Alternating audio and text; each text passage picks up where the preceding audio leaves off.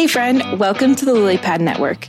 My name is Savannah, and I'm a 20 something who is obsessed with climbing the ranks in public accounting as a CPA, but then realized I wanted more than just my career.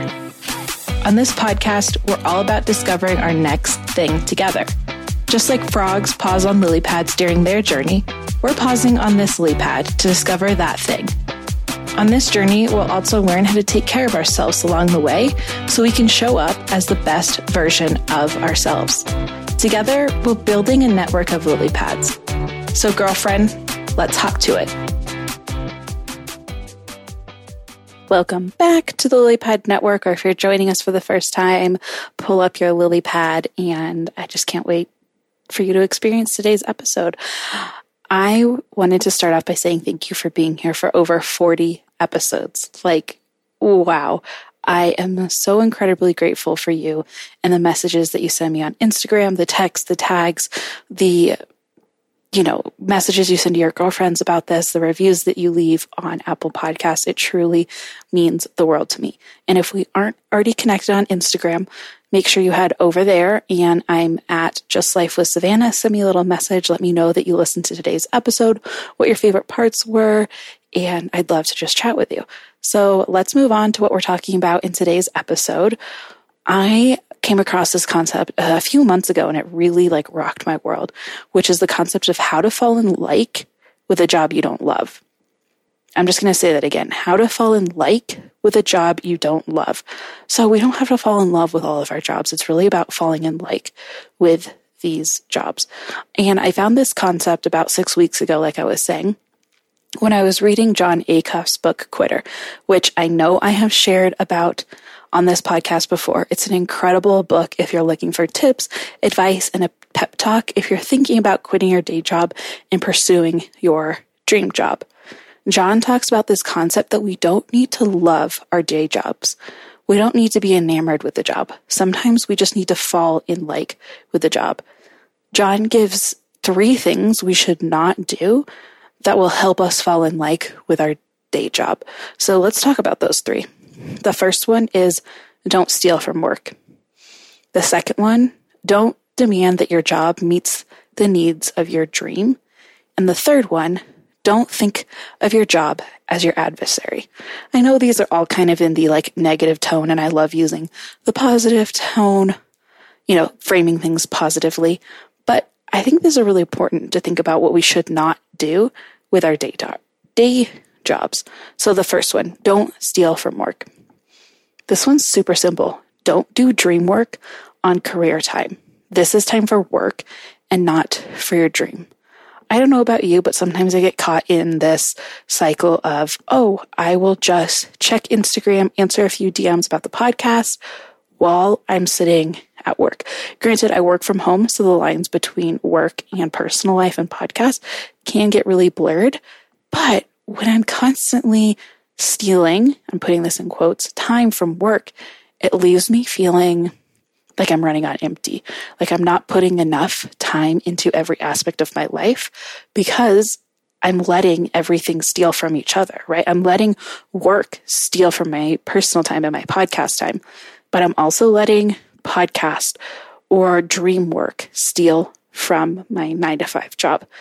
While this is hard to do, setting the boundary of we all know boundaries are not easy to set, but setting a boundary of from eight to five, I do career work, my eight to five job, nine to five job. I do that only between the hours of eight and five. And after that, I'm done. I will check emails once at 8:30 p.m. to make sure that there's no like fire going on at work, but otherwise I'm done. I know that that's a hard boundary to set and in full transparency, I'm in the season of setting that boundary and I'll talk about it more on this podcast as we're going through the journey, but I accepted a position to be an assistant swim coach and for high school girls. And it's great, right? Because I'm doing something fun. It's outside of the house. It's also wonderful because I've said Mondays and Wednesdays between practice starts at 7 p.m., goes till 9 p.m. So really from about 6:15 to about 9:45, I cannot work. Right? Like I clocked out, I'm not working. And it's carved out that time for me to say, this is when I'm doing other things. And when I'm on the clock coaching, I want to show up as the best coach for those high school girls. I want to show them their dreams are possible. I want to, you know, kick their butt sometimes when they need a hard workout. And I want to be that outlet and safe space for them. But if I'm stealing time by checking my work email while I'm coaching, I'm stealing from those girls. And vice versa. If I am working and doing podcasting stuff, I'm stealing from work. I know steal is like such a harsh word, but every hour, every minute that I put into work when I'm not supposed to is stealing from the rest of my life. So this one's really easy to think about both sides. Don't steal from work. Being don't do dream work on nine to five time, but also don't do nine to five work while you're doing dream work. The second one, don't demand that your job meets the needs of your dream. Your job does not have to be your dream. We talked about this in an earlier episode, but let your day job, but your day job lets you have space for your dream job. It gives you the room to have a dream job because your day job is not paying your bills. So let it give you the space and don't compare your dream job to your day job. Your day job does not have to be everything. And when you compare the two and you only work five hours at your dream job, but you end up having to work nine hours at your day job, that comparison trap can be really, really hard. I don't know about you, but sometimes I'm on Instagram and I'll see influencers or just other entrepreneurs who are only working or only showing that they're working five to six hours a day. And they have like a really yummy morning routine and they have this hard boundary at 4 p.m. on Tuesdays to not work. And during the middle of the day, they go work out. And for me, it's really hard because it's like I crave that time freedom, right? And that might be something I'm working towards. But I also don't see everything that goes on behind closed doors of those entrepreneurs. I'm sure there's seasons where they're working a lot more. I'm sure that there's some days that they're working a lot more than eight hours, that they might be working 10, 12 hours. And they didn't just wake up overnight being able to only put in five to six hours on a random Tuesday, that that took time. And so me comparing my day job that can take anywhere from eight to 14 hours of my day to seeing someone on Instagram working five to six hours, which is what I ultimately would want and crave, that comparison trap can get so, so hard. So don't demand that your job meets the needs of your dream. Like I know my current job will never meet the demands of my dream and the time freedom. And that's okay. And maybe that's something I can live with for the rest of my life because I have other outlets or I have other hard boundaries. And maybe it's not. But in this season of trying to determine if, if it's okay or not, I need to take the pressure off by, of demanding that it meet it, that I know that's off the table. So I can then evaluate is that okay that it doesn't meet my dream? Because there certainly are times that your dreams aren't going to be met. And you have to evaluate, is that okay? Is that okay in this season? Or if it's not okay, how can I get closer and closer and closer to that? The last one, don't think of your job as your adversary. Your job doesn't need to be the enemy. There are skills that you are learning from this job that'll help you with all the other aspects of your life. I want to give you a example that I'm walking through right now, like in this this very season.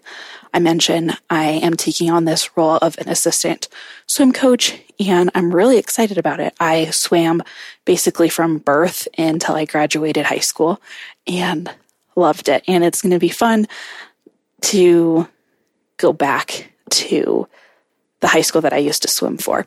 You know, this full circle and see the whole season, all of all of that, all the feels, nostalgia. But I'm also freaking terrified, right? I have not been a swim coach ever in my life. Um, I haven't swam since I was probably 22, eh, probably 21. Like I haven't swam in a good five, six, seven years. But that's okay. That doesn't mean that I can't figure it out. And all of this to say, my day job, my career as an auditor, as an accountant, actually has set me up and given me tools to approach this side job of a swim coach well and feel confident going into a situation where I literally know nothing. For example, in accounting and auditing, one of the things you do like your first month or two is you go and do inventory counts. I'm sure you guys have been in like grocery stores or Walmart, Target, and you've seen a bunch of people counting inventory. You know, they're over there counting the jackets at Walmart and they're just like one, two, you know, you know what I, I'm sure you've seen this before. And if you haven't, DM me and I can give you more of an explanation. Well, there's auditors that go and kind of not oversee the inventory count, but we will perform just a selection of the inventory while a third party is doing the inventory count for Walmart, for example. We would go in and say we'd select 60 different things to count. So we might select, you know, the jackets, also might pick the apples, you might pick the DVDs, um, but you'd pick like individual items and you'd go count them. And then you compare your count to what the third party got for Walmart. And if they're equal, great, you can move on. If they're not equal, you obviously have to do something about it. And either go recount or have a conversation of why is this different? Hopefully you just missed something or they just missed something. You forgot how to count, which all of that happens and it's pretty normal. But you're doing this. I think I did my first inventory count four weeks into the job. Like I literally knew nothing. And I have to go to a company that I've probably never worked for before. I've never done an inventory count for Walmart or something like that. It's always been weird places. Like I counted fiber optic wire um, and lumber. And you know, you go in, you're like, okay, can you show me the the jackets? And they take you there, you count the jackets. But then if you get a different number, you have to go up to the boss or the manager of the store and you'd be like, okay, well, I'm getting a different number, so we have a problem. But you're like 22, 23, and you have to have these conversations and this confrontation. And what I'm getting at is that has actually set me up well for coaching because I'm able to walk into a situation that I haven't been in before, haven't been in a very, very long time, or even been in in this role, and be able to handle it because I've practiced being thrown into different weird situations and having to run with it.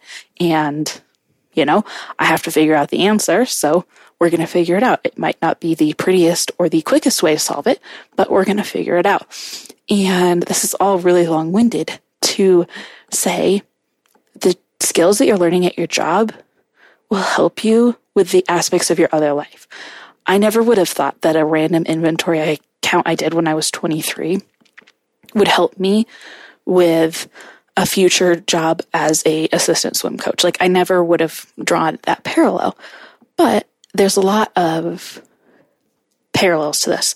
I'm going to have to talk to parents who are grumpy, having a hard time, disappointed about their kids' times from a meet or competition, whatever. And I'm going to have to confront them and be like, hey, knock it off, give your kid some space and some grace. And I've learned that well, I haven't had that exact conversation while doing an inventory count. I've kind of learned similar skills. So I bet just from this example that you are already, your mind's already ping ponging, thinking of things that you have learned from your day job or previous day jobs that have helped you in either your current day job or will help you as an entrepreneur. Like maybe you want to own an Etsy shop and We'll just stick with the accounting example. Maybe you're an accountant and you want to own an Etsy shop. I bet there's a lot of skills you've learned from being an accountant, whether it's inventory, payroll, just the bookkeeping in general that's going to help you own your own business. And on the flip side, maybe you're like, oh my gosh, I'm terrified of accounting and numbers. That's okay. Like, that's why there's other people to help you along in the journey. There's other experts, and there's nothing that you can't learn. I bet that your job at McDonald's when you were growing up and you had to close your register every night. I bet there's some skills from that that are going to help you with your Etsy shop. So just don't discount the skills that you already have from your current job, your current day job, previous day jobs as you're seeking out your dream job. So I just want to recap real quick the three things we should not do that will help us fall in like with our jobs are don't steal from work, don't demand that your job meets the needs of your dream, and don't think of your job as your adversary. So if we're going to flip it around and make these positive, the three things you should do to help you fall in love, not love, and like with a job that you don't love are create boundaries with your work and your dream. I don't know how to make, don't demand your job meets the needs of your dreams. I guess this is how I would flip it. I'm doing this real time. No notes on how to flip these. So don't demand that your job meet the needs of your dream. I would say allow your job to be your job and your dream to be your dream. And three, think of your job as an ally, not an enemy. So I hope you gain something from this, and I'd really encourage you this week, this month, and in this season to think about how you can flip your mindset into something of falling in like with your job. Thank you so much for listening today. If you love this episode, I would be honored if you shared it with a girlfriend. Like, stop right now and text her the link, or post it on social media and tag me so I can personally thank you for helping me get the message out. Together, we are building our network of lily pads. I'm so happy to hop through life together. Until next time.